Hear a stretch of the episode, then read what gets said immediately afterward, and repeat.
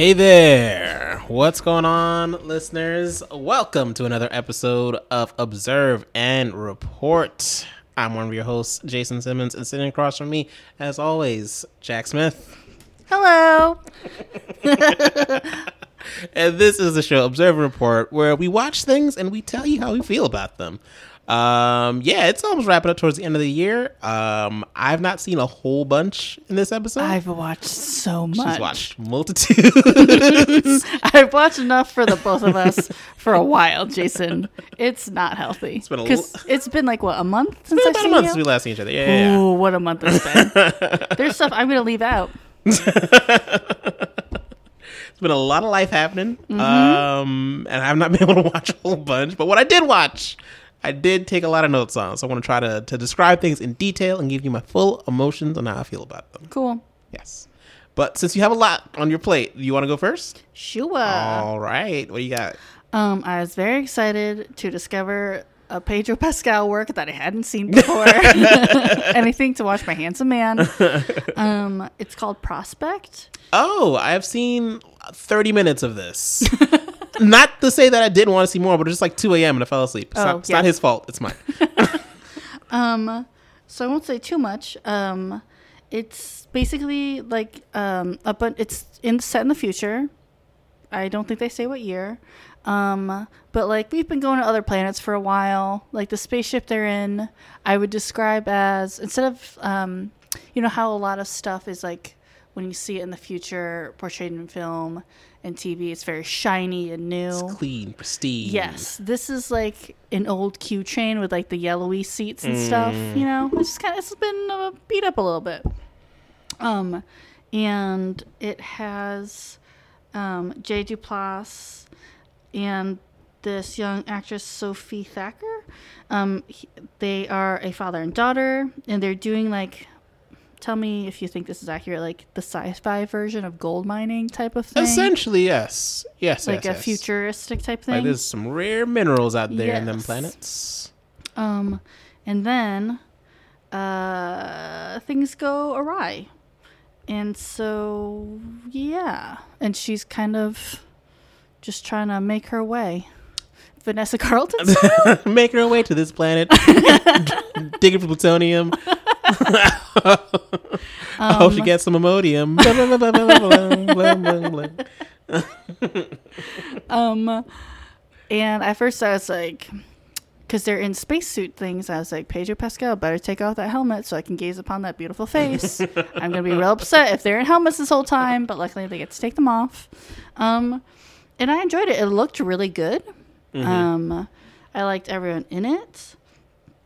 Um, I will say it looked. It kind of felt like, um, it was. It should have been just part of a bigger film. Like it felt like like a middle chunk kind of of a movie. I would have liked to have seen Mm, I can more. see that. It feels very much as when it starts, like you're already in the middle of something. Yeah. Like um, we didn't get the preamble as to why they're doing this per se, um, or what, what, the, rest of the world kind Right. of The- there's not world building so much as you're just you're just Right. kind of this isolated the situation Yeah. is what matters the most, as opposed to like this world and what, Right. why we're here. Right. Yeah. Um so I would have actually I would have liked to have seen this as like kind of a series so Mm-hmm. that they could show a little bit more. Um and cuz it looked really cool. Um I liked everyone involved in it. like it's hard sci-fi too. It's like Yeah. the, the physics matter and like it's Mm-hmm. not just like oh we're gonna like make up the things in between. It's like no, like you need air on alien worlds. like you need that.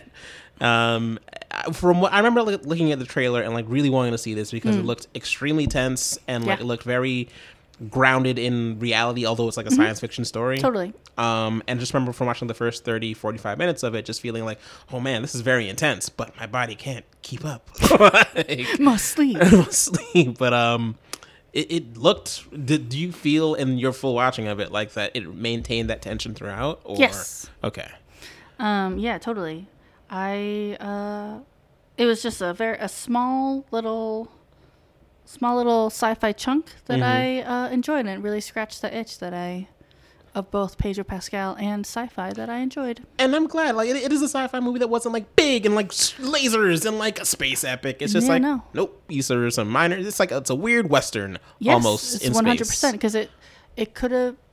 It's not anything groundbreaking. It's just a story that's been told about you know a girl going out with her father to the west, and then Yeah. things happen, and she has to survive with the various people who are out there. for sure. It's just it's just a you know well told, but also well worn story, but in space. I and feel like Mark Duplass wrote this, and Jay Duplass was like, "What if it was in space?" Me. Although I don't know if either of them wrote it at all. No idea.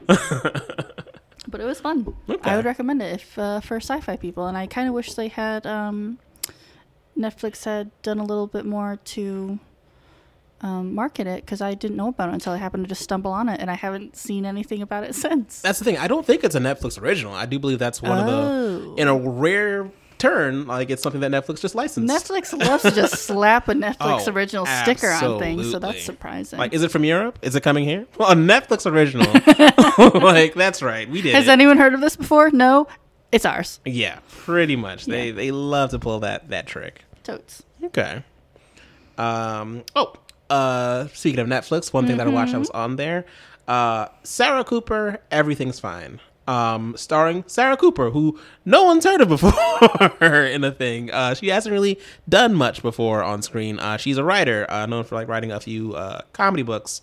Um, but she has a special on Netflix that's about like 45 minutes long, I believe. Um, but starring like Fred Armisen, Maya Rudolph, Whoopi Goldberg, Helen Mirren, uh, Winona Ryder, Aubrey Plaza, Ben Stiller, Marisa Tomei. A lot of people Jesus. gather together Yeah. to make this thing happen. I believe it's directed by, uh, yeah, directed by Natasha Lyonne. Oh, Like, awesome. it's a lot of folks in this very absurdist comedy. Um, and the like the main premise is Sarah Cooper plays a news anchor that is uh just on the brink of like having a nervous breakdown. Oh no. Um, it's like net. It's like a network. Um, that film from the 1970s, but funny. Um, it's about this. This uh, yeah. Essentially, it's, it's taking place during the pandemic, during the 2020 election cycle. Oh, boy. And it's just a news anchor that keeps having to go on air and like saying like everything's cool, guys. Everything is just fine. I'm doing fine. You're doing fine. And just you just see her slowly lose her mind. Gotcha. In these like 45 minute span. In this 45 minute uh short. It was not even short. Yeah, it's a, it's a long, a 45 minute um, A special. Okay. Um, yeah. Um, it's sketch based, like it'll jump back and forth between characters. Like um, all those names that I mentioned play like cameos. Um, they do a bunch of like uh, lip sync reenactments. Um, like they take the uh, audio from, you know, uh, Trump when he was on that bus on the bus with Billy Bush Oh yes. and Helen Mirren plays Billy Bush, and Sarah Cooper plays Trump, and Interesting. Jonathan Van Ness makes a cameo as the the woman in subject. Uh, that is As the Nancy subject. yes, O'Dell? yes. Um, and Sarah Cooper plays Trump, and like you know, it's they they play that all Gotcha. for laughs. Okay. Um, but it's it's weird and it's it's funny. Okay. Um, it's definitely like offbeat and it's probably buried at the bottom of where, whatever your Netflix queue is right now because that's how Netflix works. um, but worth checking out, I would say. I think there are some some funny people in it and some good minds behind it. Cool. Yeah. Um, I will talk about both of these things because it has the same actress in it. Um, I watched Moonrise Kingdom, Okay. and then I watched this show, nope, movie on Hulu uh, called To the Stars. All right. So I I love Beast Moonrise Kingdom, so please. Interesting. Mm-hmm. So I don't really have. Well, I guess I do.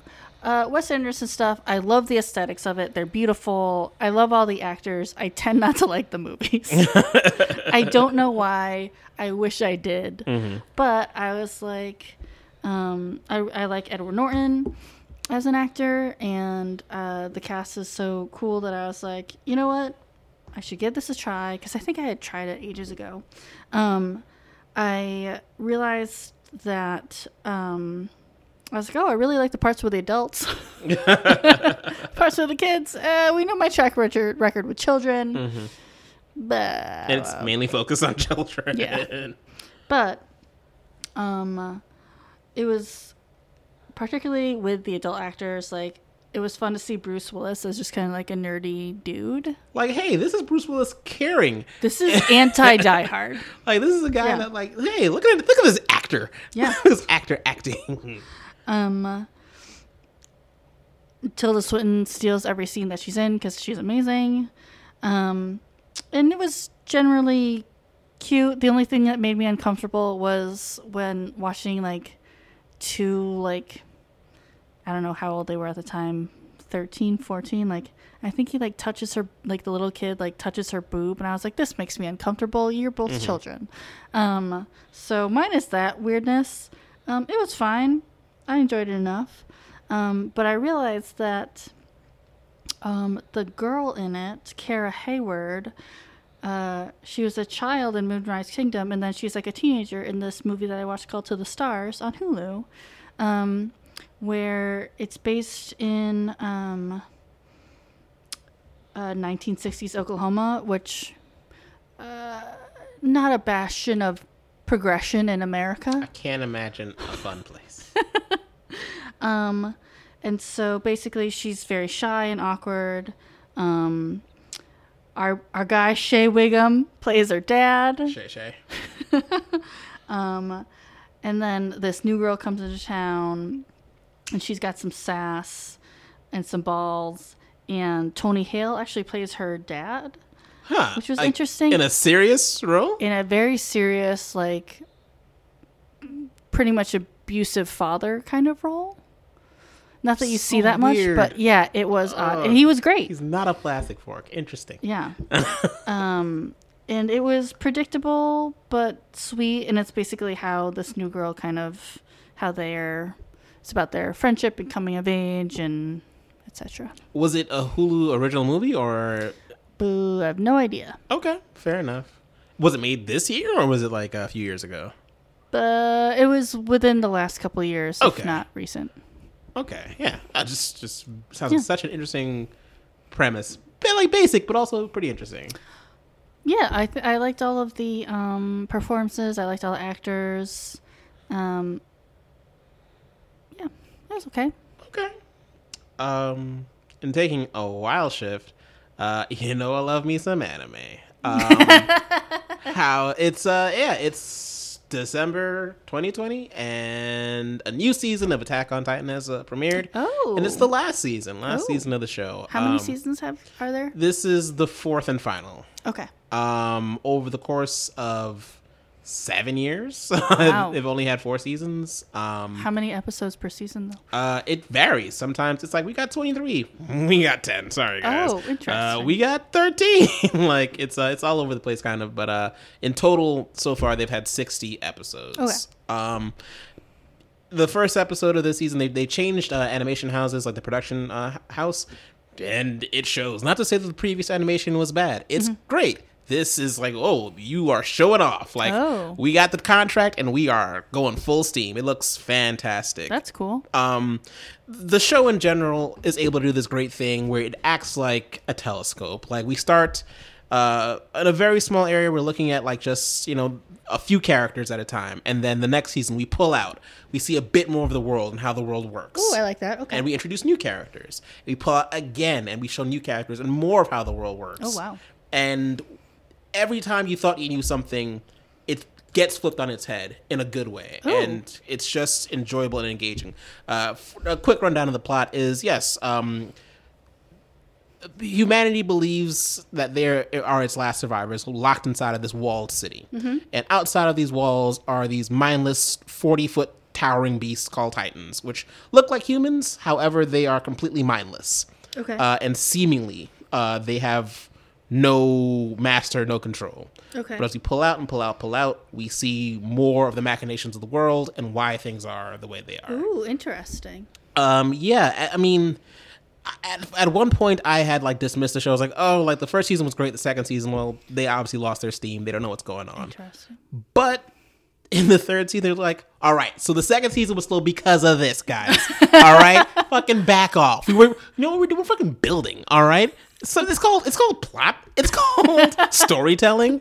And I was like, all right, I'm gonna back off. I'm gonna back off and let you do your thing, and the judgment shall be reserved at the end because you, you came through in the third season. I, it's clear to you that they always had kind of a plan in Oh place? Oh yeah, That's like nice. there was a plan. They're anti-lost. Anti-lost, 100%. Nice. They've got string connected to push pins. Like they know They're what the fuck they're doing. Beautiful minding all over the oh, place. Oh, absolutely. It's like respect to planning uh, to you guys on this one. Um, Nice. So yeah, it just started um, about like four or five days ago, and I'm excited to see how this all plays out. so because it's pulling back and pulling back, Mm-hmm. If it introduced you know five main characters in season one, are you still seeing those by season yes, four? by season four you are seeing them, but they they pulled they did a little trick. You see, a little, Mm. little twisty. You see, um, because at the start of the season, it's like we're not showing you any of those characters. You like here's a bunch of new people on the whole other side of this conflict. Like these are cool. like the main characters of our quote unquote antagonists Gotcha. and they did a they've they're doing a fantastic job of saying like what is a protagonist what's an antagonist like this is at the end of the day a war Who is right on either side and they're doing a, a great job of uh, blurring those lines and really and also setting it against like a backdrop of war like uh yeah it's it's it's exciting Okay. yeah Um, how do you watch it? uh, there are a couple different ways it, it does. So they had a contract with Hulu where it would come out day and date. Like the day this premieres in Japan, it will premiere on Hulu with subtitles. Um, I don't know if that's still in play or still being honored in the weird way that streaming works now, but I watch it on uh, Crunchyroll, um, which is an anime only service. Gotcha. Yeah. Okay. Um, but yeah, I think they, they I hope they still have that deal with Hulu. That'd be cool. Okay. Yeah. Because yeah, it sounds good. I would like to watch it. Um, seasons one through three are available now streaming on Hulu. Oh shit. Yeah, um, both dubbed and subbed. So take your pick. Awesome. Um, so I watched um this movie, The Dead Don't Die. Oh yes, um, that is something that I've also seen at some point in time. Hey, all right. Um, so the cast is bonkers. Mm-hmm. You got your Bill Murray, Adam Driver, mm-mm. um, Steve Buscemi, Danny Glover, Rosie Perez, Carol Kane, Tom Waits, Iggy Pop, and my guy RZA, who keeps Yeah. popping up, and I, who every time I'm just like, "Hello, handsome fella, you look familiar," and then I realize who he is. I'm just like, "Ah, music." um. Oh, and Til- Tilda Swinton, Chloe Sevigny, Selena Gomez, like a real It's a big bad cast, and Yeah. bad isn't good. um. So, uh, what did you generally think of it? I enjoyed it. I, I, I, it's like slow moving and weird, but that's Jim Jarmusch. Like he's a weird dude. Um, if he's gonna give you a samurai movie, guess what? It's set in like Jersey City in the year 2000, starring Forest Whitaker as like you know a samurai.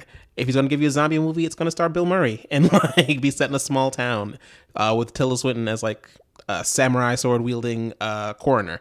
like it's gonna be weird and offbeat, but that's kind of the appeal of it for me. Like and I love how I loved how tongue in cheek it was, and how like fourth wall breaky it could be sometimes. Yeah. like the RZA, he's a UPS sales uh salesman, UPS delivery person, but he works for Wu PS. I saw that. as in the Wu Tang Clan. Like yes, um, I saw him was like, that must be a music thing, and then I just let it go. or like um Adam Driver's in the car with Bill Murray, and like Bill Murray's like, where have I heard that song before? And Mm-hmm. Adam Driver's like, oh, it's a theme song. You know, to the movie. like, okay, that's this is weird, but I, I like it. I don't know. um, I generally thought it was okay, but I was just at the end of it, I was like, what are you trying to say, Jim? Fair, totally and fair. then I googled that, and I was like, maybe I'm just dumb and I'm not getting it. And then I googled it, and pretty much everyone else was like, I don't know what this guy's trying to say. And I was like, ah, I'm not alone. Great. like, yeah, I'm I'm okay with that. It was generally entertaining. Um, I my love of how people look in uniforms extends so far as to include Chloe Sevigny. I was like, I find her so attractive with her little glasses and her hair up and her little uniform. I was like, you are adorable. It worked for her very well. It, Jason. It did. Like, if you told me that Bill Murray was like when he's not acting as a small town sheriff, I was like, "Mm, I could believe that. It seems about right. Um, this is also. It occurred to me while watching this Um, and after, because I think I watched it after we're watching Moonrise Kingdom also with Tilda Swinton, and I was just like, she had no choice but to become an actress. Like, she could not be an accountant. Like that, like with her very unique look, her cool ass name. Yeah. I'm assuming her name is Matilda, and she just goes by Tilda Probably, yeah. because, of course, you had to. Because you're you. I don't Like, know. I I just w- find her so interesting and enjoyable to watch, no matter literally what she's in. I think she's like legitimately from some kind of British nobility or something like that. What? Like I, I'm not sure what her lineage in that sense is, but I remember reading that somewhere. But yeah, like she kind of just had either hey, you want to be a model or an actor because you got that's it. like, those are your two choices. Those are your choices. Um, and yeah, like it's it's well, it's funny and interesting how well all those actors worked together in this movie. It's like it feels like everyone's being pulled from like different, very different places to very different walks. Like, yeah, Selena Gomez is interacting just fine with like a Bill Murray. Like this is this is all blending together very well.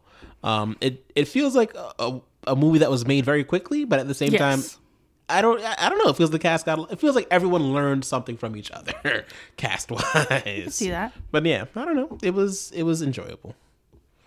Nice. Uh, what else you got? What else do I have? Uh oh, um I watched Seduced, um, which is the other NXIVM documentary uh Oh, on cable. This is Starz' version of the NXIVM story. Um it's shortened to the damn point. Like Nice. they, they just get to it. It's four it's four episodes long, perfect. about an hour each. Love it. Um, it focuses more like on Indy Oxenberg and the Oxenberg family Mm-hmm. and all that stuff. But when it's not focused on that, they're clearly and directly telling you this is these are the crimes that he did, Thank as opposed you. to like, well, this is how he felt about it. Like we don't- we don't care about your feelings. I don't. This is what happened. Yeah. and like it gives a bit more of an explicit picture. Like, oh, this guy, yeah, I see why he's locked up for like you know forever and a day. Mm-hmm. Like because yeah, it, it it paints him as even more of a dweeb. And even more of like a predator, and even more of like a con man. You know, now that you say that, when I think about it, like, yeah, the um the vow really doesn't if I just watch that alone, um like clearly he's a wackadoo, but based on that documentary alone, I don't see how and it's not that I disagree with it, but I don't see how legally they could have perse- prosecuted him for mm-hmm. actual crimes because it's focusing a like you said on those people's feelings but also it it's kind of more about the people around him kind of than it is actually him. Yes, and like clearly he's horrifying but I, yeah they just don't get to the point yes. And this one cuts out a lot of the the, the fat, a lot of the chuffa, and just gets to it. Like this is what he did. We we his motives for doing it, who knows? But mm. this is what he did. This is how it impacted people, and this is why he's going to jail. And it's like, great. That is all I wanted. Not ten episodes of like scarves in water. Like, that is so much of it is scarves in water i'm just like jesus guys oh okay cool So, you're the yeah. second person in a couple of days um rachel our mutual friend hi Mm-hmm. rachel um she also recently um told me that it was good so and she had also watched the she so- knows what's up. yes Right. um nice i will definitely well i mean i don't have Starz because like why would i I, I But- get it. You know, I get it. uh, you know, the, the, the, the, the shine is not on the star. but uh, it's got some gems every now and then. Your powers, your your your this sort of, you know, it's it's got some things. Okay. um, I watched a movie that we discussed uh, after the last time we recorded, and we both, me sheepishly, and you uh, with more confidence, uh, were like, "I enjoyed that movie, The League of Extraordinary Gentlemen." We're coming out, all right. We're telling you how we feel. We both like it. I do. It's I. It's fun. like yeah, It's just a fun romp. like this is what action movies looked like in 2003. Like It yes, very much you. of the time, and like it's too bad. Like if they had just waited to make it, like now people would be on board. technology yeah and technology is like um has caught up with kind of what they wanted to do Mm-hmm. then um because it's got a crazy cast it's got sean connery in like his last physical role Mm-hmm. on screen. um as Allan Quatermain uh let me see if I. Oh, I can never read my own handwriting. It's real bad. uh, Naseeruddin Shah as Captain Nemo, and I found him very attractive. He Again, was like the coolest dude. He's super cool. movie. He's got that uniform, as we established. I'm a fan. Um, Peta Wilson as Mina Harker. Oh yeah, she was a person. Yep. Tony Curran as Rodney Skinner. Stuart Townsend, very handsome, as Dorian Gray. Mm. Shane West as Tom Sawyer. Was Shane West? That was Shane West. Hmm? It Wow. was with a weird wig.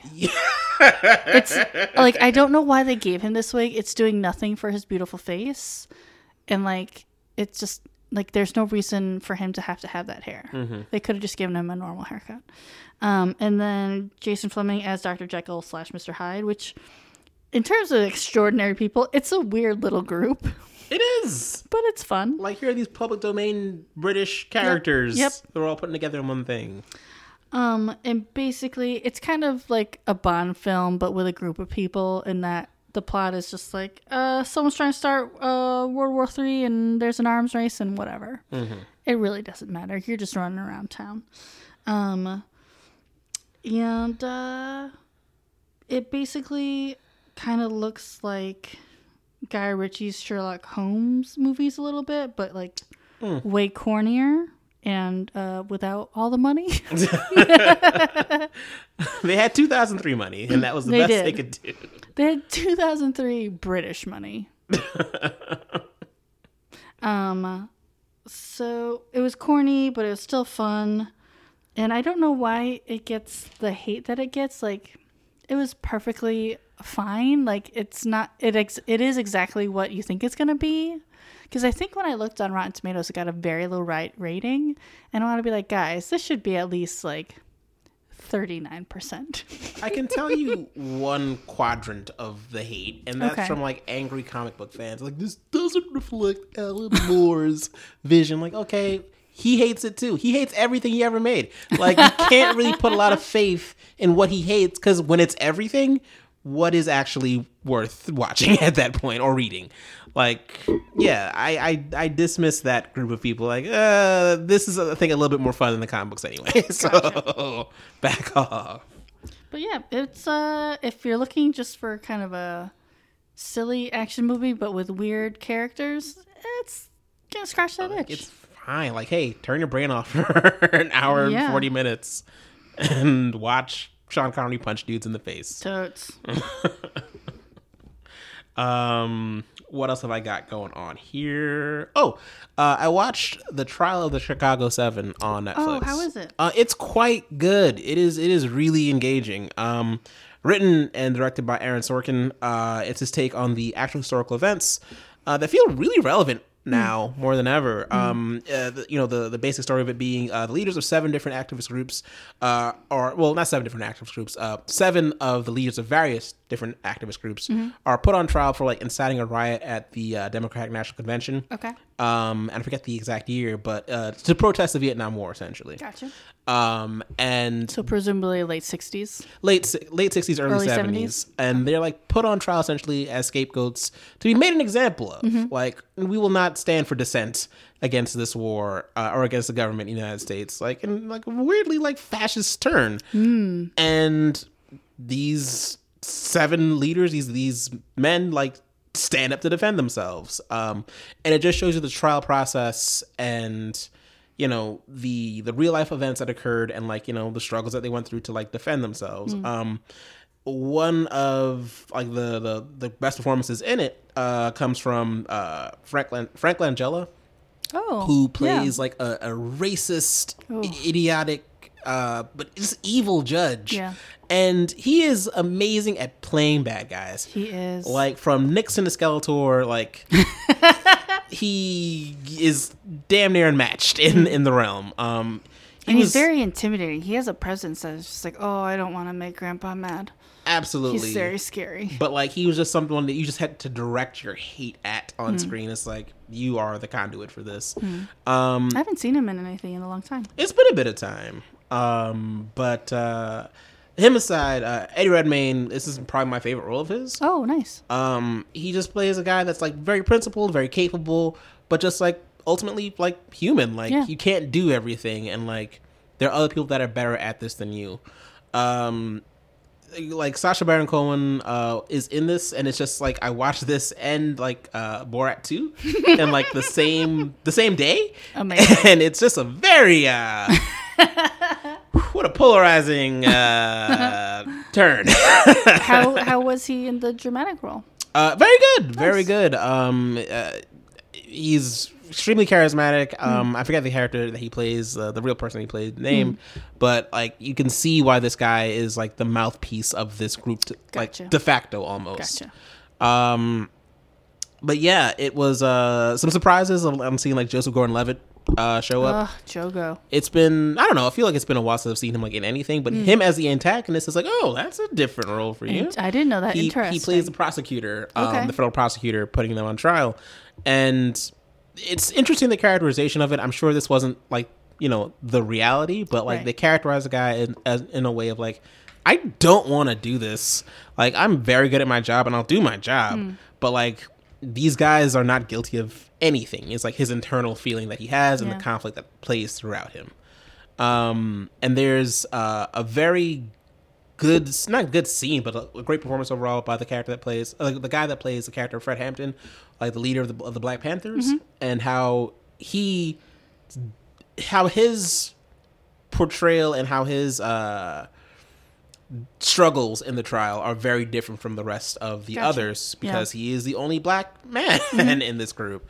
Who is the actor who plays him? Uh, I gosh, I think it's Yahya, Yahya Abdul Mateen, but I gotta confirm that. I definitely know that name and I've seen him in something. Uh, Black Manta and Aquaman, but I don't think Oh, okay. that's him. Oh, um, I'm gonna confirm that for you in like one second. But overall, I really uh enjoyed it. I I liked it a whole bunch. Hmm. Um, it's pro- again probably at the bottom of everyone's Netflix, Netflix feed right now because that's how the algorithm works.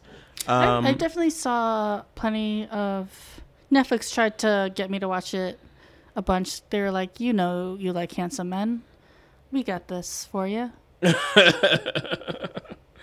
Um, yes, it is Yahya Abdul uh, Mateen, and he's playing Bobby Seale, not Fred Hampton. Excuse me. Um, Well, you know I like him. so this is a real draw for me, Jason. yeah. Okay, nice. What else uh you been checking out there? What else I got? What else I got? Um, I watched the New Mutants. Oh, really? How? When? Through what? Through what means did you watch it? did you did you pay money for this? I might have. Oh no, no, no. I don't remember. It was a while ago. Oh, jeez. We could have we could have stolen this. Oh, it's not worth money. yeah. No, it turns out I'm- it wasn't. I'm super curious to hear about. So you watched it too? I didn't, but I just Oh. because this movie has been steeped in just mystery for me for four years when it was supposed to come out four years ago. um, but please tell me. So it starts off with a Native American saying, Mm-hmm. Which is never a good sign when like the movies like starts off by just telling you what the theme is going to be, which I don't remember what it is anymore. but um, basically, again, it's about young people, so I immediately was like, ugh. I'm checking. And you're there because you want to see people with superpowers, and you basically for like they're here and there, but mostly they appear at the very end. So you just watched at least an hour, if not more, of just teenagers sitting around chatting, and it's all in the same like they're in this so it's about these young people who have mutant powers, but they're all in this one health facility with this one woman who's trying to take care of them and uh, under the guise of helping them um, control their powers so that they can go to Professor X's academy. Um, and I think there's like five of them. including Maisie Williams, um, Anya Taylor Joy, who's in like everything. Yeah. Um, and you basically just watch a bunch of teenagers be teenagers for like an hour, hour and a half. And then finally, in like the last 20 minutes, is when all the powers come out. And you're like, where's this been? this would have been cool to have seen for the last hour, also. Um, especially because uh, Anya Taylor Joy's powers are so fucking cool, and like, I it was ju- I don't want to. I mean, do you know the story of it all? Do you know everything that happens already or not? I don't know everything that happens, but Okay. I mean, I super also don't care. But Oh. also, I'm curious to see what happens. But yeah, tell me. I don't care. So, We're going to spoil the New Mutants, everybody. Sorry. I'm not going to watch it anyway. Um, I mean, er, um, the main girl's ability is to make everyone's worst fears come true. Um, when they go to sleep. Um, so that's very interesting, and that's like a cool thing. Um, and she doesn't realize that she's doing it.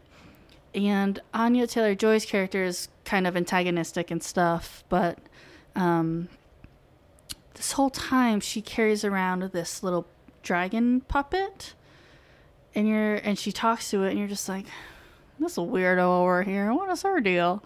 But then um and she has this cool like arm thing that she can make it her arm turn into like a sword. And so finally at the end the main girl's uh, fear is um, this giant bear, and this bear is like it comes to life, and it's the size of a fucking building, and it's you know vicious and trying to kill all of them. And so Anya Taylor Joy's character, she goes into like she kind of creates another dimension type thing. I don't quite know, but like she has her sword arm and she can battle and fight and she's awesome. And the little puppet becomes a real little dragon and it's so cute. And so she's fighting the fucking bear. This other guy has like flamey powers and stuff. Basically, the last 20 minutes is a big fight scene and it's fun, mm-hmm. but you have to slog through the rest of it to get to it. Jeez. As you're describing this, this feels like a really ill portrayed of these characters that.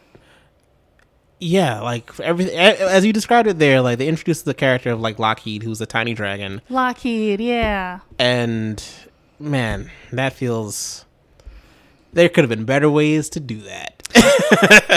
because a lot of the characters have really cool powers. And like there's some like uh really it should have been about anya taylor joy's character more. Because her character's backstory like i want to know more about this because she was taken care of by some weirdos and then they come to life. And you're like what the fuck? It's very scary. Um, so it's a little bit horror movie-esque um, Because that was the whole thing of this. Like, hey, Yeah. we're combining like a superhero genre with like, you know, horror and blending into one cool That's not mashup. what it was. What it was was a bunch of teenagers sitting around, Mm-hmm. and then like a tiny bit of horror, and then just a superhero movie at the end, Mm. um, which that was false advertising, Jason. Um, so really, I just want the Anya Taylor Joy movie where you show where she came from, and then just show her using her powers a bunch because they're super fucking cool. This is a sad. And also explain what her powers are because it's kind of weird and difficult to determine. and that's true of her powers in general in the books. Oh, Like, okay. she can have like a metal arm and she has a sword, Mm-hmm. and also she can open rifts to like dimensions. Magik is her name in the in the comics, and she's Oh. Colossus's sister. Um, it's it's sad that this is the end of like Fox's uh, X Men franchise, essentially. Yeah. Like it was already sad that Dark Phoenix was the end, but it's even more sad that this is the actual end. It just feels like I don't know. You guys could have went out went out on top with Logan, and that would have been it. Like yeah. God, what a way to end Yeah. a franchise! But you just had to claw at the money, didn't you? And it's made even made that much worse in that because so they are all contained within this um, facility, and there's like this big bubble over um, the campus, if you will. So like those characters can't leave. So you as the audience are also stuck in this place. Like it's the same characters, the same, you know, six people Mm-hmm. in the same setting doing a lot of talking. And, And- then we get a little bit of their backstory each, and you're just like, ah, That's so disappointing because like almost every X Men movie or anything related to X Men is like we're getting on planes, we're jumping from this thing to that thing, we're, we're driving trucks, like we're going all over the place. oh, they go up to the clock tower. you know that clock tower, the- that classic thing that's in so many X Men related things. Yeah. Just oh, that's. It's exactly what I expected. I can't even say disappointed. Like, nope, this is about what I thought it was going to be. I'm pointed. I am absolutely pointed. Like, this seems about right. Okay. yep. Um, what else did I take a look at? Oh, um, I watched Borat too. Mm-hmm. Um, I don't know. There's not much to say. Like, it's it's funny. Um, but like it- watching it made me realize, like, man, that first movie is dated, and like I don't know. I'm I'm just older, so a lot of the humor doesn't like hit for me in the Right. same way. As, and this has a lot of that same humor. I'm like, yeah, this is this is funny, but like this isn't going to like you know crack the world open, like become like something that's highly quoted for years and years to come. The first Borat was. Um, it's yeah. The the basis plot of the movie is uh, Borat is released from prison in his home country uh, and is asked to deliver a gift to uh, Mike Pence uh, to show fealty to America. Oh boy. Yeah. Um, but the real story becomes him connecting with his daughter throughout the movie Oh, okay. and yeah, Maria uh, Bakalova plays uh, Borat's daughter. Okay. And what's amazing, really, is her ability to like keep up with Sacha Baron Cohen and his nonsense, like to like engage with like you know. How actual people. How old is she? She's like twenty four. Okay. I was Like- picturing an eight-year-old. So Oh no no no. Okay. um, like yeah, just her ability like to be as willing to go as far as he is, and like that's pretty damn impressive. Yeah. Um, especially for someone that like you know hasn't made an English language film before, and it's like good on you Yeah. for like being uh, talented and like Yeah. a sport at this. Um, yeah, I don't know. I feel like everyone's seen what they need to see for this movie in the news. But if you got Amazon Prime, uh, it's there. It's it's available to you. Watch it if you have like an hour and twenty minutes. Um, yeah, that's that's all I gotta say about it. okay. Um. So I watched um, Super Intelligence. oh, with Melissa McCarthy and Yes. Bobby Cannavale. Yes. I've see. I was watching this a bit on and off as, but go on. I'm sorry. Um, you did not miss anything. Basically, the funniest parts are in the trailer, which is always kind of a bummer. Mm-hmm. Like it was fine. Um, I find that I'm often kind of I love Melissa McCarthy. I think she's so talented. She's so funny. Whenever she's on SNL, she fucking kills it because she Yeah. reminds me of Will Ferrell in that they commit.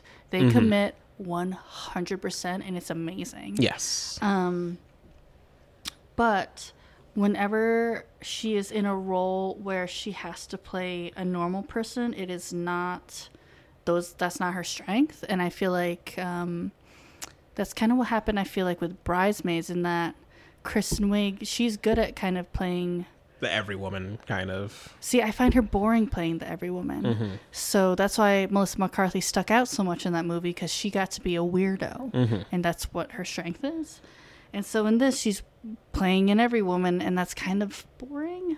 Um, so I wrote Bobby Cannavale, Mm-mm, I'm loving it because he looks so good. Um, there were some laughs here and there. It was totally fine. Um, the plot being that she's just kind of the ultimate average person, and this uh, super intelligence AI um, that is deciding whether it wants to destroy the world or not based on its observations of her. Um, it was, and she kind of gets back with an old flame, and it's cute or whatever. Really, I just wanted more um, of Sam Richardson and Ben. I can't remember her husband's last name. I know who you're talking about. Yes, that's Her Melissa McCarthy. McCarthy's actual husband. Those two together as FBI agents are really funny. Um, so I want to see more of them. You're not really missing anything if you don't see it. I don't know that I would even recommend it. Really. Ben Falcone, her husband's name. Yes. Um, yeah, I was watching it on and off. Like, um, I was doing some other things, but like looking at it, and I was like, "Oh, this seems like pretty fun." I'm liking the uh, the banter and conversations between James Corden, who is not James Corden, but also Right. is James Corden, um, and Melissa McCarthy. Um, and I like those scenes a lot. I liked her trying to explain slash defend the super intelligence and like you know talking like the, the CIA and the FBI and and all of that. But I just felt a little cheated when like why is there a romantic comedy here in this otherwise like interesting take on like you know an end of the world scenario. Like it just felt a little uh, a little shoehorned in and not what was in the trailers to me, sort of. It definitely was not part of the trailer. Um, yeah, they kind of pull a fast one on you and that her decisions that could be very selfish in terms of her relationship are what the uh, AI kind of based its decisions on. It was fine. Yeah, I, I from what I saw, I didn't think it was bad. It wasn't bad. It was just okay. Yeah. Yeah. Like, yeah, it's yeah, totally fine. I get, you know, this being a a straight to streaming HBO Max I wanted thing. it to be funnier. yeah. Agreed. Like I, I wonder I wonder how it would have done in theaters, but whatever. It's it, it's here now and you can watch it whenever on HBO Max.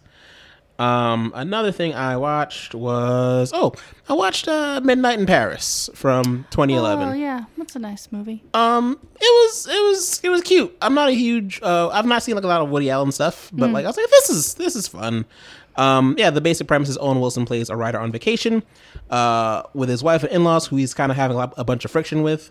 Uh, he's working on his first book, and he's struggling with it. And for some reason, uh, every night he goes back in time to the mid 1920s and gets to hang out with like the luminaries of the time in Paris, like your Ernest Hemingways, your uh, F. Scott Fitzgeralds, and Zelda Fitzgeralds, and all these writers and musicians and whatnot. And it's like this is this is cute. It's very whimsical and fun. Yes. Yeah. You get to take a walk through someone else's nostalgia, and like it's something that they're nostalgic for that they never even experienced.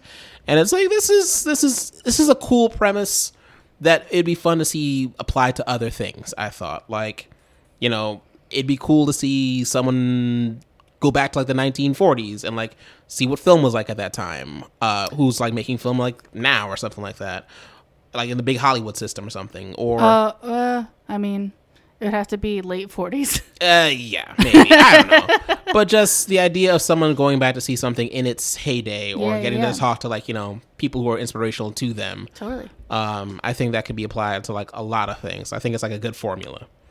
Um, but yeah, I, I thought it was good. Um, of course, it stars uh, Rachel McAdams because she loves a time traveler. This is her third movie I forgot about that. where she is romantically engaged with a time traveler. True. About Time, The Time Traveler's Wife, and Midnight in Paris. this one I feel like was an easy day for her though. you know, she got to spend a couple days in Paris and that was pretty much just kind of walking around and chatting and that was pretty much it. yeah, the movie is very lovingly uh, showing Paris Yes. throughout. It's just like, in the city beautiful? Like, yeah, yes, yes, yes, it's, it's beautiful. no doubt about that. Um, uh, yeah, and like it has a great cast like uh, Tom Hiddleston, Alison Pill, Michael Sheen, um, Corey Stoll, Marion Cotillard. Um, And I did not recognize um uh what's his name? Corey. Corey Stoll. Yeah. As, because uh, he had Hemingway? hair and it threw me off. Yeah, that always throws me off. I was off. like, who's this handsome fellow? oh, Corey. Uh, I thought he had a really good performance as did uh, great. Ernest Hemingway. Yeah. That was pretty pretty funny. yeah, yeah, yeah. um, but yeah, overall it was it was nice. Um, and yeah, I I recommend it. It's on IMDb TV, which if you have Amazon Prime, it's free. Oh, okay. Yeah. Nice. Uh, with occasional commercials. okay. It's like, oh, cool, all right. Um, but yeah, what else? What else you got? Um, my favorite thing that I watched um, was a movie. I think it was on Hulu. Um, Palm Springs. Oh yeah, yeah, I've seen Palm Springs. I I was in a rom com kind of mood, which is not a mood that strikes me often. So while it was hot, I had to go for it. Let's ride this way. basically. um, so it's with Andy Samberg and Kristen Milioti. um, and J.K. Simmons and June Squibb, um, and basically uh, Andy Samberg and who plays Niles, and then the other woman, Kristen, who plays Sarah. Um, Sarah's sister is getting married, and so the families are there for this wedding, and they um, get caught. Her and Andy Samberg get caught in this time loop and have to live the same day over and over.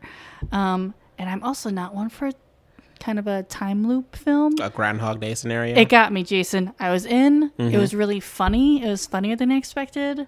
Um, and it doesn't get too heavy into the whole, like, why is there a time loop here? It's just like, suspend your disbelief. There's this thing and it causes you to go in, back Mm-hmm. in time. Sure, great. Um, and it was just really fun and light and sweet. Um, and I really enjoyed it. I would recommend it if someone is into rom coms. yes, I really enjoyed it. I, I don't have any issues with it really. Like, I like how it was funny and you know got to be a silly comedy, but Mm-hmm. at the same time when it did like lean on the like, why is this time loop happening? Like they did try to like really explain it They and got like into close some it up. science, yeah. and like but even that lent itself to humor too Yes. um as you know when you get back to jk simmons Right. kind of it's like huh okay like they, they this played for a good joke Yeah. um i like seeing jk simmons and andy samberg act across from each other. Me too. It was great. the last thing I think I saw them in was uh, "I Love You, Man," and like they played off each other really well there, and I'm glad they got a chance like to work together again. Um, and yeah, I just like the chemistry between uh, Kristen Milioti and uh, and Andy Samberg. It I thought great. they worked really well off of each other. Totally. Um, I think just in this wintry pandemic, it was just, I think maybe just like the color palette was nice, and it was so like light and summery Mm. that I was like, "What is this? this warm summer rom com breeze?" And I just really enjoyed it. I think it was one of like the more sought after movies on Hulu this year, where people Really? were like, "Oh shit, Palm Springs is out!" Like people really did flock to go and, and see That's it awesome. on Hulu. It was great. Yeah. Um, another thing I watched uh was the movie uh Waves. Um, yeah, Waves centers on the ups and downs, the trials and tribulations of this upper uh, middle class black family. Um, and it's very well acted, but goddamn, is this a melodramatic movie? Like the worst things that can happen happen sometimes. Oh no! Um, is this set in present day? it's set in present day. It's set Okay. in like you know 2018 uh, Gotcha. Miami okay. um, or like a Miami suburb, and it's like okay, this is mainly focusing at first, like you know, on a, a teenage boy uh, who's on the wrestling team, extremely popular, and then you know, it gets very melodramatic. Like, hey, his girlfriend gets pregnant. How do you deal with that? Oh god. Like his arm is broken. He's like a wrestling star. Like this is like his whole. He's about to graduate and like The- you know yeah, figure this out sets college his out. trajectory Yeah, now. like this potentially ruins that. Oh, and like no. it's not just his arm is broken. He has this thing like you know where he may not be able to ever wrestle again. It's like well, Oh. Jesus Christ, keep heaping it on and heaping it on. Oh, His dad so- is overbearing, played by Sterling K. Brown. Throw that on there. Oh, I remember. I think seeing. Yes, I think I remember seeing a trailer for this like ages ago. and just yeah, I won't spoil anything, but like yeah, more things get piled on top of all It looked shit. very sad from the the trailer was very good, but it was very tense. Yes, and like we keep asking, you ready to cry yet? Are you ready to give me the awards yet? Like, Oh, damn, God. like back off. Um, but that said, like I think it's very well acted. Hmm. Like Sterling K. Brown is like very good in it, as he's good in damn near everything that he does. Totes. Um, it's very well directed. I forget the the name of the director, but like they're taking a lot of chances visually. Like you know they're doing cool things with the aspect ratio and the colors and. Oh. the, the the the soundtrack. It's the soundtrack's really really good. It's uh Hmm. Trent Reznor and Atticus Ross. So, you know like Social Network, Westworld, like all all this stuff that you know they're no not Westworld, but um but yes you we all know these guys. Um and it's a very pretty movie to look at. Hmm. Uh, the movie has a not a fun shift, but a shift that happens in the middle, Okay. where we're now focusing on the main character's sister, Oh, and like you know, and her uh, situation and the fallout of things that happened earlier in the film. Um, yeah, I, it's it's enjoyable, but just know that you're in for something that is like trying its best to like pull on your emotions. Oh, Yeah. it's not difficult to do right now. um, What uh, platform was it on? I watched it on Showtime. Uh, I got a sweet deal back on on Amazon Prime Day. Uh, three months of Showtime for ninety nine cents. So Oh. snap that up, and it's going. I want to cancel it very soon. I'm getting what I'm getting out of it, and that's all. Gotcha. Um, but yeah, that that was Waves. It's it's it's solid. Okay. Um, I, Jason. So I was with my friend Zen. We were decorating her Christmas tree, and she was like, "Let's put on a holiday movie." I was like, "Great." Home Alone. It's currently on HBO, I think. Um, and I was watching it in the background as I was decorating, and slowly I stopped being helpful because I was just watching Home Alone. It's celebrating its 30 year anniversary this year. Oh no. oh no. That just ruined it for me. Mm-hmm. Oh no. Um it was I just sat there and was laughing really fucking hard at it. And Zen was like, You're really enjoying this movie. And I was like, Yes, I am. Zen, this is the funniest movie. Have you not seen this? She's like, I have. But, like, relax. Um, the nostalgia factor and just like I feel like there's not a lot of I love a witty, snarky movie, but like that classic just Pratt Folly like Three Stooges type of comedy, like it got me for some reason, and like I was just very much enjoying watching Joe Pesci get hit in the face with paint cans. It, it is amazing to me that he does this movie three months after like Goodfellas. I don't know how they got him to do it. It just Oh, this movie comes out three months after Goodfellas, rather. It's, it's insane. It's crazy. but it freaking holds up. It's so fun. And His like fake cursing, your rassafrasses all day, every day. and like it's such a good build up and then I think we all love the preparation for war, like preparation for battle montage. oh, absolutely. It's great. Um, and I can appreciate like the more heartfelt stuff with like the conversation with between Kevin and the old guy about the old guy's son and stuff. Um, it's just such a great movie, and I'm definitely gonna make it like I'm gonna watch it every year at Christmas because it's hilarious. um, and just watching two dum dums get beaten up by irons and whatnot is really fucking funny to me still. Irons and blow torches and Yo, Hot Wheels and glass ornaments. it's solid. Like I love the analysis that's been done on the movies time and time again on various aspects of it.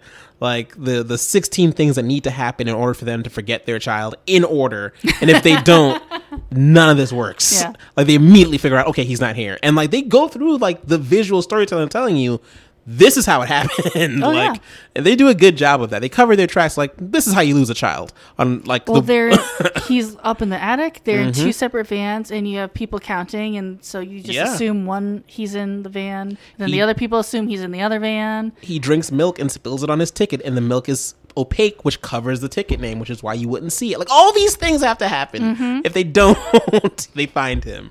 Like and just great acting on like many on all parts in that movie. All like of them. Catherine O'Hara is like fantastic. Like they get this John Candy, Yeah. I love John Candy so much. like who's just the warmest person Yes. imaginable. They get this whole Second City TV crew together, like the, your John Candy, to Catherine O'Hara's. Like I think Eugene Levy has a cameo in there somewhere. Like there's a lot of folks in there that are just that know each other. Yes. from the Chicago area, um, and from the, and who are Canadian. um, but yeah, it's a John Hughes written movie, and that dude Mm-hmm. knows how to write an entertaining movie. It was great. like there's been a lot of re-examination of like his works but like i think this is one that definitely like hey this one little you can say against this like this one is solid it's great. um but yeah i, I love me a, a home alone it's fantastic I would recommend it for everyone to watch before Christmas. Mm-hmm. It's great. Um what else did i watch oh i watched this uh show on netflix uh, a sketch comedy show called Aunty Donna's big house big old house of fun I watched the first episode and it was funny. Uh, yes, weird, absurdist humor. Mm-hmm. Um, executive produced by Ed Helms, and I believe Scott Scott Aukerman has a producer credit on it as well. It's very comedy bang bangy. Yeah, it's very like it's a very niche humor that Mm-hmm. like much like Comedy Bang Bang. So if you don't find it funny, you don't find it funny at Yes. all. And you're just like, what the fuck is this? it's it's about three Australian guys living together in a house, and it, it feels like Pee Wee's Playhouse, which was already on drugs, on even more drugs. like just it's very uh, bizarre. Um, and it's it's very funny. Like there's some fun cameos. Your, your. Weird Al shows up at one point. Uh, Tony Starr from like uh, The Boys shows up as just uh, a stray man, um, which is what they call him. Um, yeah, it's it's Kristen Schaal is the dishwasher. Yes, the talking dishwasher who is their roommate. Um, yeah, it's enjoyably weird. Um, and yeah, it's just it's a it annoys me that this is probably going to get a season two, and there are other there there should be more sketch comedy on Netflix in That'd general. nice. Yeah. Uh, they had uh, the Astronomy Club, which sadly got you know didn't get renewed for a second season, um, which was also a very good sketch comedy show. You can have like two on there or three on there Yeah, at real. one time. Change them out every season. I don't know, um, but yeah, I, I watched it and I liked it. Nice. Yeah. Um, uh, I watched a couple of things that I feel like are real. They're real Jasons. Mm-hmm. So I'm gonna lump them together. Okay. Batman Returns. Okay. Yeah, I I enjoyed that movie. Like it's a f- interesting movie that happens around Christmas time. Predator and Predator 2. Oh, okay. I'm I'm excited. I hope you save Predator 2 for last because I have I- many yep. feelings about that movie. So Batman Returns, Mhm. crazy great cast. you had never seen it before. No, uh, no. Okay. All right. If I had, I was so young that I don't remember. Mm-hmm. Um, Michelle Pfeiffer looks so good. Yes. Bonkers. That How dare you look that good in that outfit? that movie was a, an awakening for many a boy and girl. I'm sure. Like just I had a reawakening. So I don't know what. Damn. Um, it was weird. Oh yeah, super weird. It's a weird ass movie. It was very weird. Which Tim Burton directed it, so of course it is. like look at Danny DeVito. Like this, oh, this is what we're doing. Okay. But like, I I enjoy a Tim Burton set. Everything about his movies is very like tangible for Mhm. whatever reason, and I really like it. Um, but really, I guess none of, if I really think about it, none of the Batman movies. Batman's usually the least interesting character. It's always just the bad guys who are way more interesting and fun Mm-hmm. because it's nothing against Michael Keaton, but like this is a very uninteresting Batman. Danny DeVito is bonkers. Yeah, he's eating fish, biting noses off of people. Like Christopher Walken's here for some reason. Yep. With a ridiculous wig. His hands are always mm-hmm. gloved. Yep. like, it's very bizarre. His son, who's doing an impression of Christopher Walken. There's so much happening all the time in this film. But like Danny DeVito knocked it out of the park being a weirdo. Play the city like a harp from hell. Like he's riding in a weird, like little uh, buggy Batmobile version of like like the thing you Oh, see has- outside of like a uh, uh, supermarket or something like He that. has um a duck Yep. boat thing Rubber where the duck wi- boat. the wing comes up. like He a steps out of it. Lamborghini Yeah. door. Um, I like the gross like um zoo abandoned zoo thing that he lives in. hmm It must have smelled terrible with that many penguins around. That equals so much fish and penguin shit. Like that must have been a nightmare. I've been I've been to an aquarium around the penguins. It smells real bad. And there is a wall between us. there are things that happen in that movie just character wise i find very funny that involve batman like the opening where he's like sitting in like in his office bruce wayne sitting in his office and all these mirrors reflect the bat symbol like perfectly onto his face. It's like mm-hmm. so you hired a bunch of handymen to just put up these bat symbols. No one asked a question as to why these are here? Okay fine And whatever. it's also a very large room with like two chairs. yes. And he has to sit in the correct chair. there's and he's in like the bat boat driving in the sewers and like he passes like a penguin with like a, a rocket strapped to its back and you just see batman like do a slight head turn out the window look forward and then he does a double take like what the fuck like, was that a penguin with a rocket what am i doing like There was some kind of prop costume person who had to make a shit ton of tiny little rocket packs, Mm-hmm. fake rocket packs for penguins. And I'm sure they either question their career choices or like, this is my magnum opus. Because they would have to find like you're not going to measure every penguin, so you're just going to make them. You know, do you? do you either a actually take measurements of every single penguin, or just do like 50 general one size fits all penguin packs that you then have to adjust on each individual penguin because they're not all the same size. I think there was like a penguin in that crowd, just like ah, this one doesn't fit. Like it's, it's gonna look terrible on my goddamn reel. This is chafing. I'm gonna get a rash. Give me a goddamn fish. Like where, where's where's the SAG rep? All right, I, I, I gotta talk to him. Where's PETA? um, it was that was hilarious and amazing. Um, it was just a a real bonkers little movie. It's so kitsch and hammy. It's enjoyable. It's very enjoyable to watch. really, what I've learned is I think I'm a fan of Tim Burton movies just because I between like this Beetlejuice and stuff like I like The earlier Tim Burton Yeah, stuff. I like the look of his movies. Like they're just, I don't know, something about them I find very tangible and interesting. His Fun. style certainly changes like with later movies that he does Right. now, for sure. But like there was a time where it's like everything's tangible, touchable, you know. You just, you know how we always go back to how like in the original Lord of the Rings movies, the orcs and stuff, like that real makeup stuff. It's very like you can feel how like smelly and gross and slimy everything is. I feel that way about his movies overall. you can just feel how gross stuff is, and it's great. Um, so Predator and Predator 2 Jason. I okay, so I didn't really give a shit about either of these, Mm-hmm. but what I did care about was shirtless Carl Weathers. Jason, that man was ripped, Let me introduce you to Rocky one through three through four. beautiful.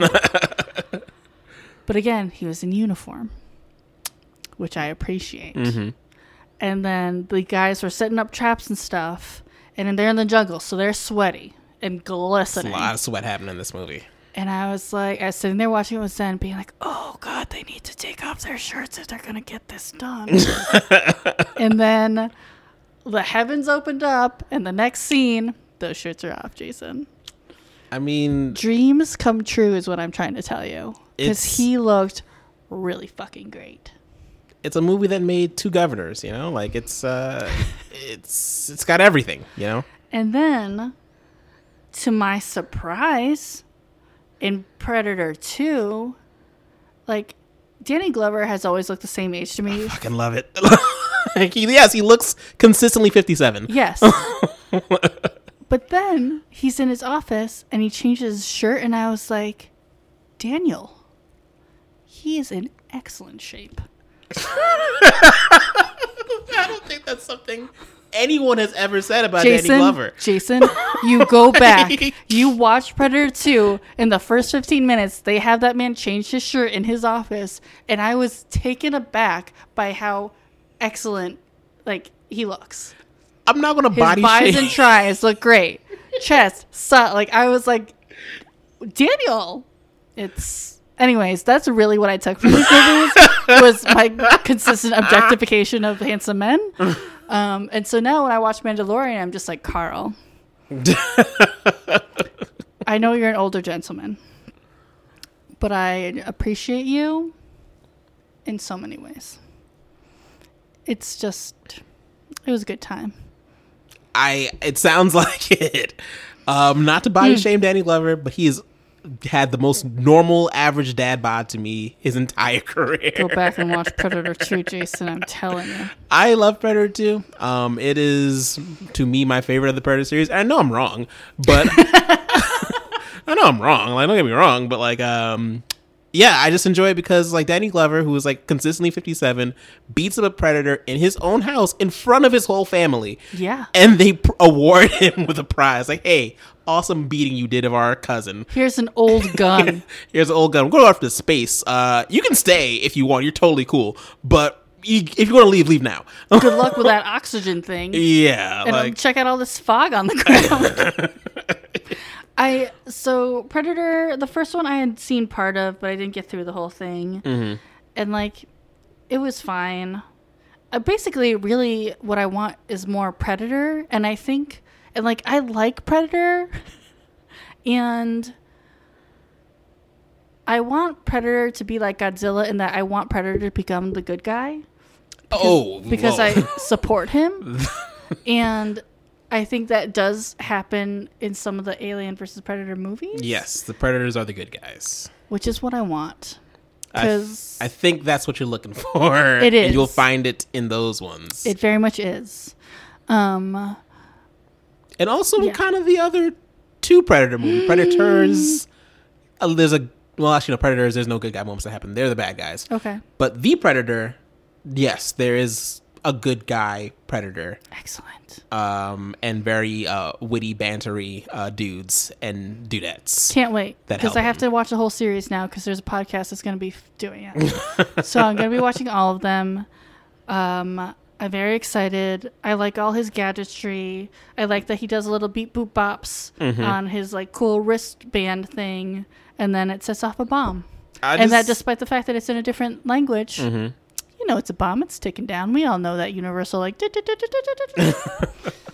I just really like Predator as a an animal monster. I love that in two. They they further established the rules that these things follow, Excellent. and it's like, hey, like, hey, you're pregnant. I can't kill you. That's not fair. I'm gonna walk away.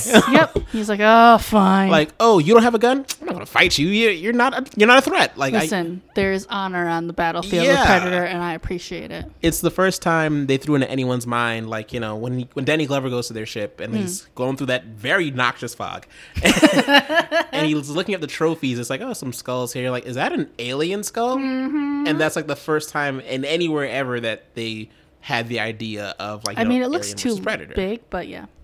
Um, but no, I just thought it was like, I just yeah, I really like part two because they add more rules to things. Yes. Um, and I just love that weird crew of like police officers trying to stop him, like Maria Maria Conchita Alonso, Ruben Blades, um, Stephen Baldwin, um, Bill Paxton. Yo, Bill Paxton being there was amazing. I was like, is this? Oh my god, he was both in the Alien and Predator He's franchise. Um, Only guy that's ever been killed by a Terminator, an Alien, and a Predator. amazing. um,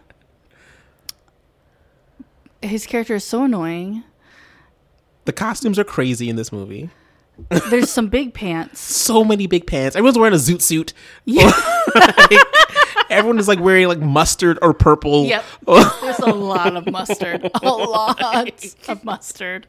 Um, it was, I mean, I haven't seen a lot of older movies, I guess, but like, um, that f- when Predator goes on the train, it's just like, oh shit, like this is a confined space. Like the lights are going off, on and off. Like this is really fucking scary. Like that was cool. I mean, it was dumb. Oh yeah. But I, re- I really perked up at the end when they were on the spaceship because I was like, this is not what I expected to happen. Mm-hmm. And then you think, spoilers for Predator, whatever, um, Predator 2. But like when the whole fam comes to town, you're like, oh, M. and he's just like, who, who wants it? Who who's, He doesn't give a shit anymore. yes, yes, yes, yes. You're the best, Danny Glover. and put, and then and also earlier when it showed like because Predator gets part of his arm chopped off, like he has a little medical kit with him. Yes. This monster is prepared. he's like m- using plaster to like he mix up with cool, the thing. yeah, like gelatin cube things to then like become like cauterize and stuff. I love it. And Danny is struggling on a gutter. he climbs 18 miles of gutter, and you're just like, Danny, just go downstairs and run back up. What are you doing, bro? he looks like he's about to trip every time he walks in that movie. And I just love that he beats up a predator. It's so much so satisfying to me. with the predator's own weapon, which With is also own cool. weapon. It's so great. It's my favorite one. A, a lot happens. yes. Ugh. but um sorry, other things I've seen. um not too much more. Yeah, I, I watched uh The Fresh Prince reunion on HBO Oh, Max. how was it? It was excellent. I haven't seen it yet. It was like a delicious dessert after fucking a Thanksgiving meal. Like it was so good and satisfying. Everyone looks amazing. Everyone looks Mm. They so really great. do. Yeah. like I've seen the trailer for it and I was like, damn. everyone looks great. Mm. Um, everyone looks so. They look their age, but like, hey, like almost like you haven't aged a day. And all of you are Whatever so skincare routines they're using, they are working. fantastic. Who's Oh. the youngest? Who played the youngest daughter? Uh, Tatiana Ali, I had such a crush on her when I was a kid. she's the fucking I thought cutest. she was so freaking cute. and the cuteness maintains as she got older. Um, yeah, like it's it's and the cast feels so wonderfully comfortable around each other. Nice. Like they seem to be like really friendly, friendly with each other and interactive. Hmm. Um, the original Aunt Viv Yes. and Will Smith makeup. Um, as a kid, I was like, oh, I guess they got a new Aunt Viv. Fine. Like I never really thought much more of it. Oh, Years later, as I grew up, you know, you hear you heard of what happened What what exactly did happen? it was a situation where she had gotten pregnant. Um, she was in like a bad relationship at the time as well. Um, but in order to like, you know, well, I need time to raise my kid.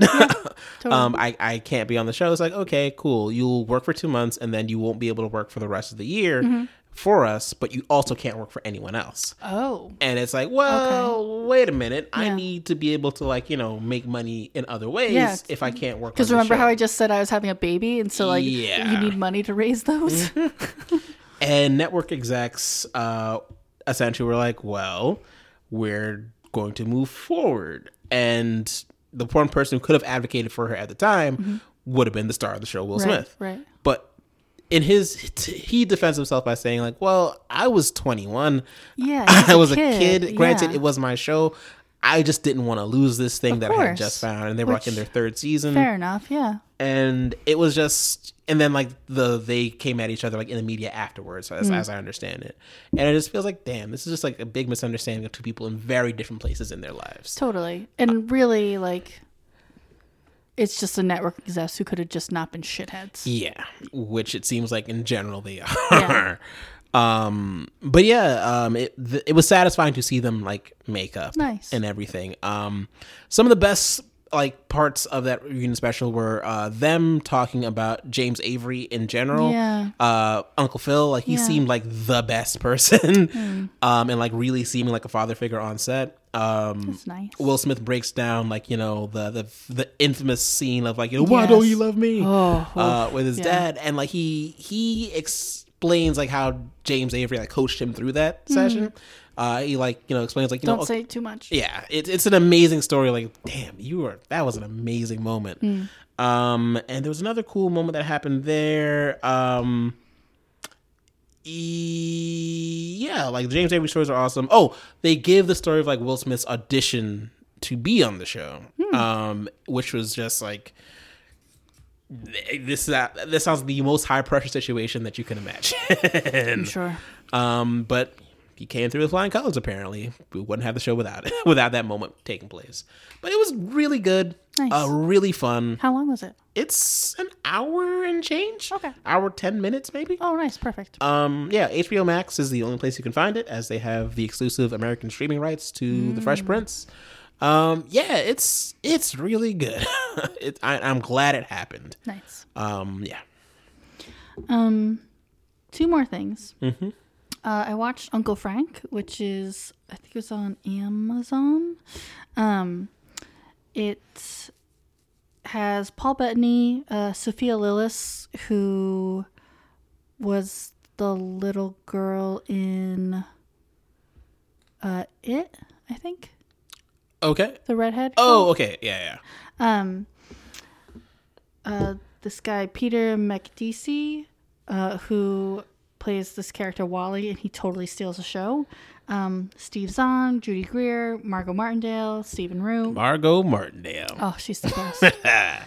um so it's Paul Bettany plays um the eldest brother in this family um, who is a gay professor who lives in New York City, and his family is from South Carolina, um, and they don't know that he is gay. And Sophia Lillis plays his niece, and she um, goes to eventually goes to NYU and um, finds out that he's gay, and so then the very um, kind of tough asshole father Stephen Root, um, he dies, and so he has to go back to his hometown um, and kind of confront his family and stuff and everything that happened. Um, and it's very sweet. Um, is it the most original thing I've ever seen? No, but it does it well, and I liked everyone's performances. Um, and Peter Macdissi, who plays Wally, he is Paul Bettany's boyfriend, and he is very funny um, and really lovely, and I loved their relationship. Um, but yeah, it was good. That sounds like an excellent cast. It's Um, super great cast. I like all the people involved in that. Mm. Uh, Paul Bettany as an American is different. I don't think I've ever really seen that before. I forgot that he was British. Oh, really? Wow, that's impressive. Then okay, to me, he to me he just strikes of like this is what a British man looks like. Like it's just yeah, that's that's surprising. Um, Oh, this- I didn't say that it was set in like the 60s. Oh, I thought it was now. Sorry, yeah, that's also a big part of it. Okay. Yeah, it, I think it's the uh, 50, uh 50s, 60s. Yeah. Interesting. Okay. Mm-hmm. Um, and this is on Amazon Prime, or is this on just you rent it on Amazon? Um, I think it was on Amazon Prime. Okay, that, I mean, this is something I, I definitely want to check out. I like this whole cast. I like Mm-hmm. the premise of this, especially since it being set in the 1960s. Yeah. Um, It was great. and yeah, uh, I think that. Uh, gosh, I, can't, I the girl from It, her name I forget. Uh, Sophia Lillis. Sophia Lillis. She's Uh, great. she's great. She's fantastic. Um, I think she's going to have a huge career in years to come. Um, but her playing off of Paul Bettany, I think, is going to be pretty cool to watch. It was very. They have great chemistry. Um, you can kind of tell. It seems like the whole cast probably got along very well.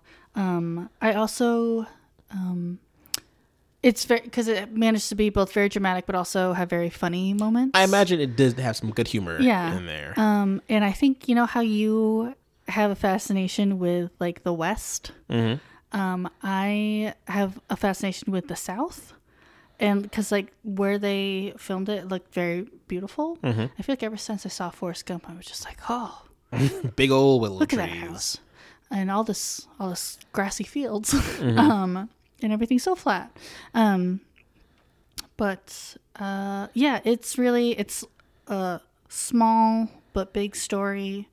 Um, a small story about a big thing in a family.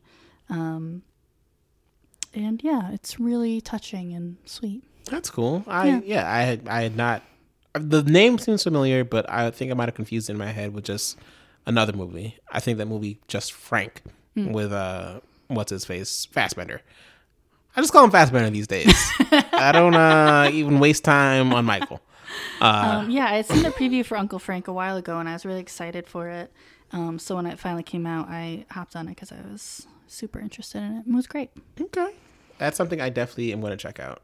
Um, other things I've watched. Uh, yeah, the only other thing I've, I've watched is uh, Mandalorian. Yep, same. Um, first I wrote is just like, can this thing just get an Emmy already? Like, fucking, what are you, what are you waiting for? like, why doesn't this qualify as something that's entertaining? It's entertaining, it's engaging, it's accessible. yeah. You don't have to watch a bunch of Star Wars to figure it out. Did you watch season one? Great. Welcome to season two. Like, just there's not a lot of preamble you need to to figure out what's You don't going on. need it, but if you have it, you're like, holy shit. it pays off hugely, I Yeah. think, if you have been watching everything. Yes. But if you watched nothing, this is also a great entry point, which is hard to do with Star Wars these days. Hmm. Um, Rosario Dawson.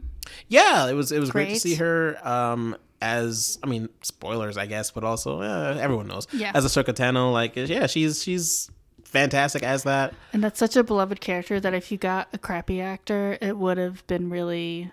All the nerds, myself included, would have been like, "What is this garbage?" But she's great, so it worked Yeah. out perfectly. Um, there was just one moment in her fight where uh, she lost a lightsaber. It's like just push her in the water with your mind.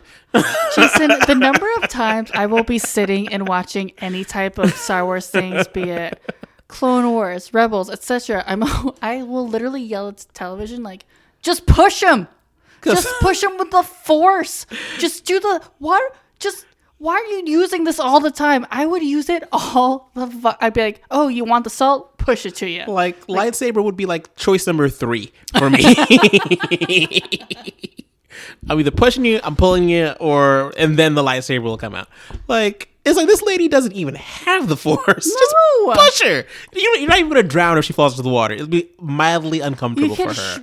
sh- force shove her against the wall and then stab her. Like there are many ways to do this. I was all about just getting that lady wet. Like just douse her with water. um, but uh that aside, I I I, I feel like uh every episode is kind of like a, a poker game where like okay, you know what the cards in a deck look like, but every episode gives you a winning hand. Like god damn, this is going to be great. Like I'm, to really enjoy this. Like uh in the most recent episode, I think it was a very satisfying moment for people who have loved Star Wars since like the 70s like oh that's Boba Fett oh that's Boba Fett I literally was like, that slave one? and like I couldn't believe I was so excited, yeah.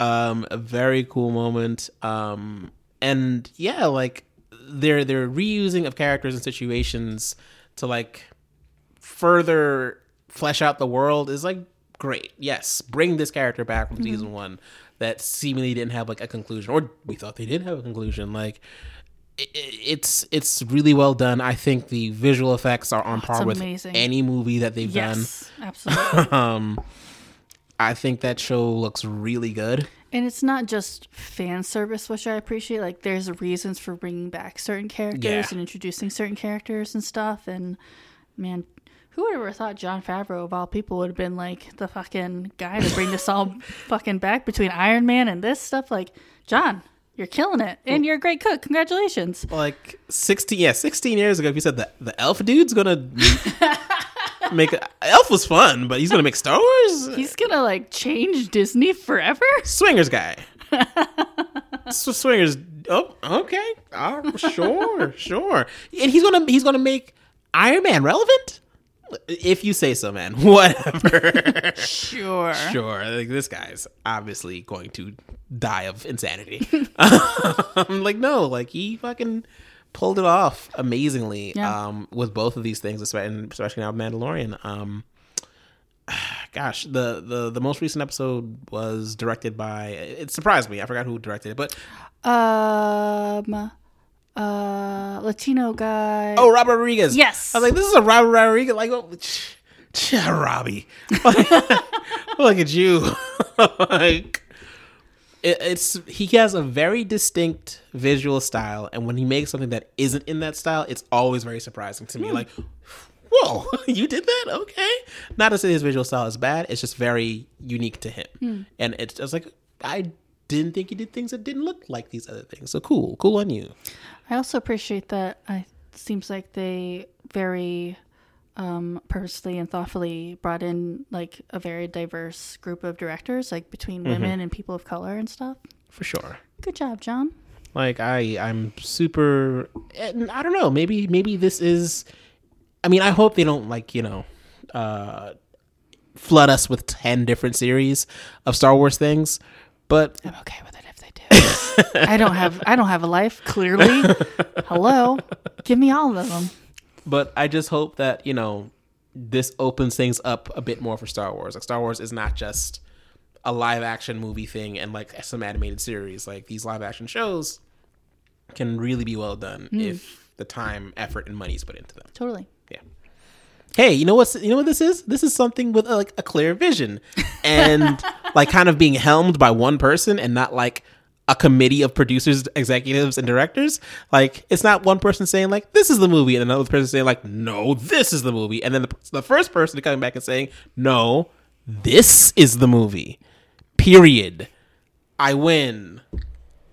Yeah, that's what this is. And it's also made by people who know and love it, yes. and who are also very talented. So like that combo is solid. yeah. It's Thanks, Dave nice. Filoni, you giant fucking nerd. Big old nerd. You're doing it, man. like either weird cowboy hat sensibilities. It's fine. I don't get the look, but I support it yes, because you're doing good stuff. Keep it up. um, The last thing I watched, I have not finished it yet. I think I watched five episodes of, um, and I'm kind of late to the game, but um, The Outsider on HBO. Oh, how do you feel about that? What? Well, what does that look on your face mean? I don't like that show at all. Oh, oh no! but go on. I'll tell you my feelings about it. So I'm on episode 5 Mm-hmm. I'm enjoying it. Okay. My concern is this seems like it should be wrapped up by episode six to 8 Mm-hmm. Why are there 12 episodes? I'm worried because at this point, I don't know, like, you know what's happening. Okay, I should backtrack. So it's got Jason Bateman, Ben Mendelsohn, Cynthia Erivo, Julianne Nicholson, Paddy Considine. And basically, there's it starts off with this murder, oh, gruesome murder of a little boy. And it would seem that Jason Bateman's character has uh, very clearly perpetrated this murder. And yet, it is shown that he was at a different place at the same time as this murder took place, but there are eyewitnesses who are like, hey, it was this guy. And so he's arrested, and then it just kind of goes from there, and we find out that there are other murders like this, and there's this very sinister science fiction horror element um, of clearly there's some kind of like, spoiler alert, demon thing um, that can kind of replicate itself and take on um, the body of another person and Mhm. so frame them for murder. Um, but at this point, they figured out that Cynthia Erivo's character has pretty much figured it all out for them. So I'm on. That was the end of episode five. I don't. I don't see how much else there could be to do. Mm-hmm. So I'm not sure. Once I finish it, I didn't want to like spoil anything for myself, but I was like, I just want to see how many episodes there are. And when I saw 12, I went, oh no, Yeah. because I don't want to sit through another seven episodes. but so I'm enjoying it, but I am trepidatious about what, how this is all going to continue for more s- episodes. Um, for me, when I got to episode five, I think that's when my I mentally tapped out. I mm-hmm. finished it, but Every episode feels as long as it is. yeah, like they are very like i i enjoy them but they some shows like freaking the mandalorian it's about i think every episode is probably 45 minutes to 50 minutes or whatever and you're just like oh man it's already over? But with the outsider you're like oh sweet jesus it's over Then god like, uh, oh i'm exhausted. I've just ran a marathon. I need to go lay down. Um yeah they're dense and dark. Yeah. and my my gripe with the show um, is I've got a few gripes uh, in the sense that okay, my expectation that this was uh, my expectation was that this was a uh, a traditional true crime drama uh, scenario. It wasn't, which is fine. Right. It became supernatural. Whatever, fine, cool. stephen king so i expected as much Right. Go with the flow. Sometimes he does, you know, very straightforward things. Sometimes, but oftentimes, mainly he does horror infused things. Um, but by the time we get to the fact that this is in fact a supernatural thing, yes and all players involved are aware that it's supernatural, Yes. the response to that is so lukewarm, it is irritating.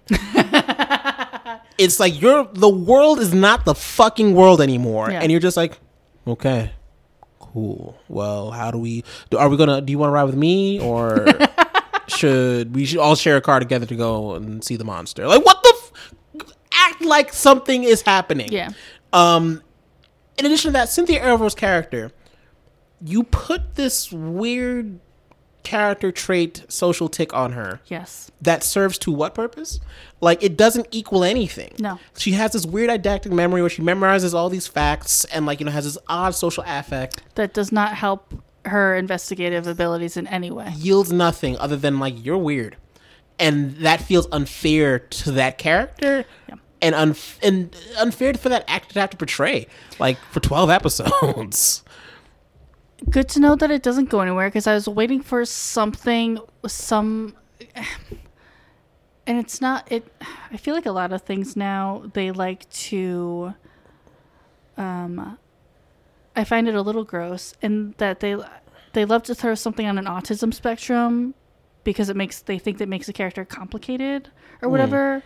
But like, don't don't do that. And with this, they don't. It seems like that at first, but then it turns out that she's been tested and like they don't know what her deal is. Exactly. It's it's not anything on the spectrum. It's not anything. It's just that she's kind of socially awkward, but and she's like, like, a- anxious and yeah, she clearly like, um, uh, is only comfortable in certain things, but she also is able to do all the stuff. So seemingly, she's actually perfectly fine. because it, doesn't feel inclusive. It feels No. exploitative. Yes, Like that's how that comes off Yes. to me.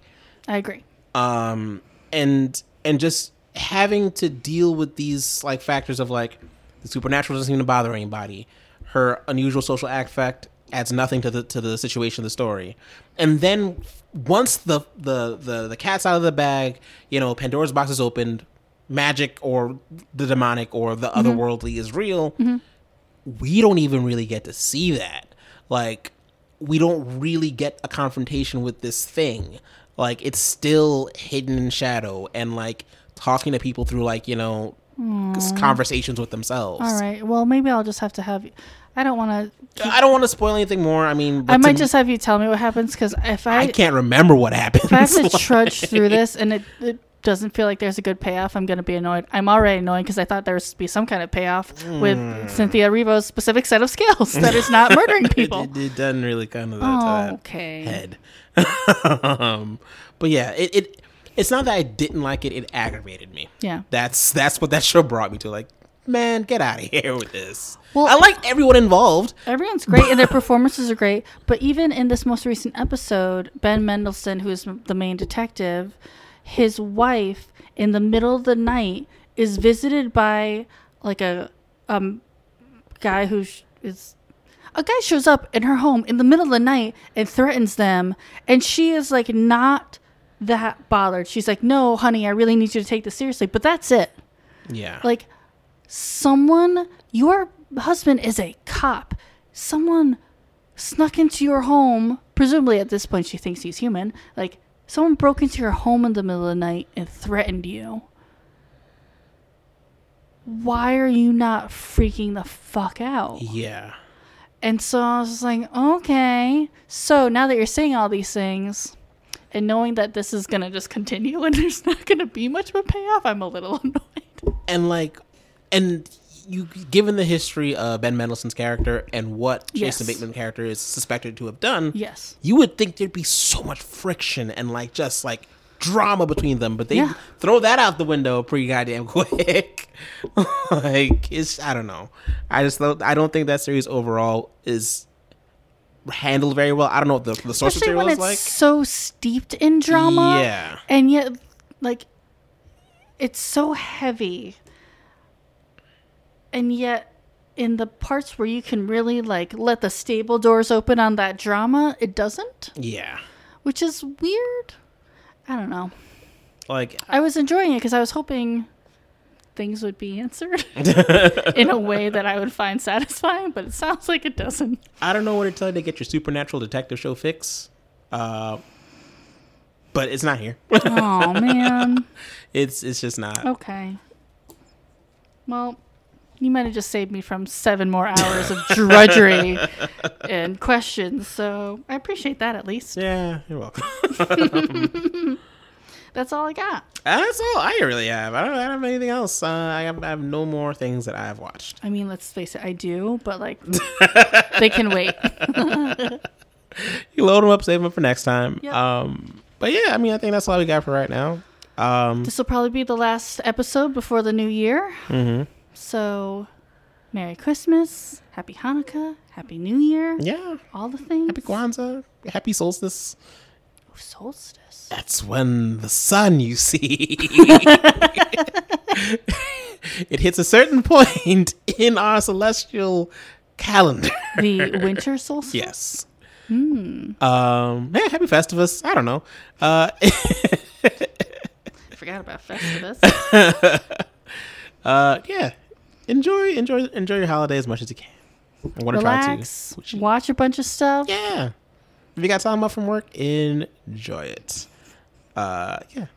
Um, check out the Instagram ONR podcast. I've been pretty good about keeping up with it. Again, it's mostly handsome men. and that's all right. I mean, there's gonna be some pictures, Jason. Danny, I want to see the Danny Glover pictures. I right? will.